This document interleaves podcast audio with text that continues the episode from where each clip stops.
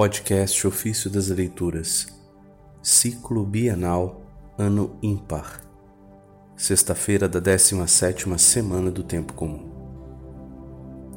Catequese sobre os ritos anteriores ao batismo. Início do Tratado sobre os Mistérios, de Santo Ambrósio, Bispo.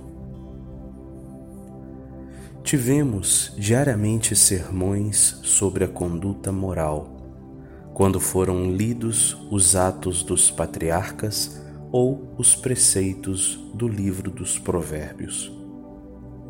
Assim instruídos, vos acostumaríeis a andar pelas vias dos antepassados, a pôr-vos no mesmo caminho e a obedecer às divinas Escrituras uma vez renovados pelo batismo, viveríeis da maneira conveniente a cristãos. Agora já é tempo de falar sobre os mistérios e manifestar o conteúdo dos sacramentos.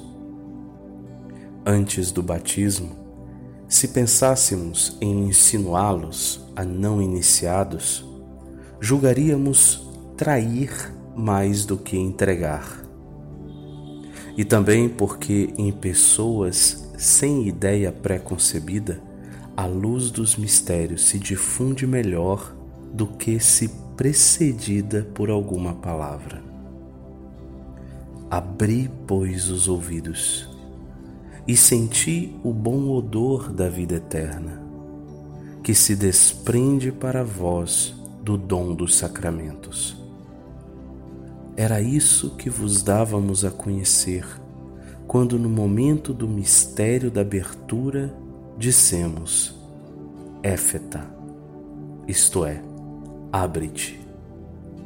De modo que cada um que se aproximava da graça sabia o que lhe interrogariam e devia lembrar-se da resposta pronta.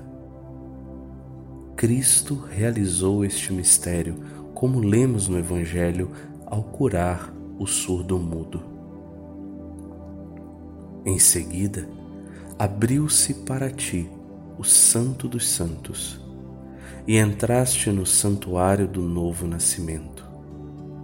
Lembra-te da pergunta que te fizeram. Reconhece o que respondeste.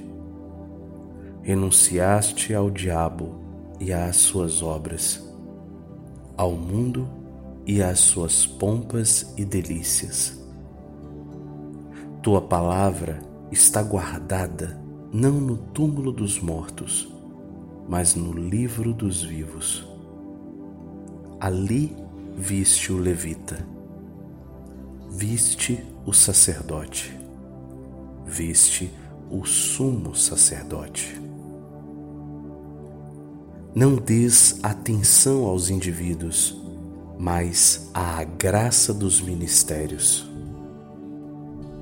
Na presença de anjos falaste, como está escrito.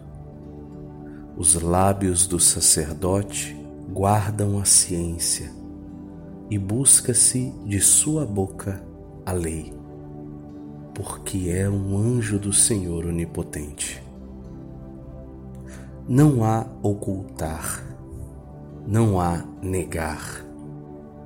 É anjo quem anuncia o reino de Cristo, a vida eterna. Não leves em conta a aparência, mas o munus. Atende àquilo que te entrega. Pondera seu cargo e reconhece sua dignidade. Tendo, pois, entrado, para veres teu adversário a quem julgaste dever renunciar frontalmente, tu te voltaste para o Oriente. Quem renuncia ao demônio converte-se para Cristo, contempla-o em face.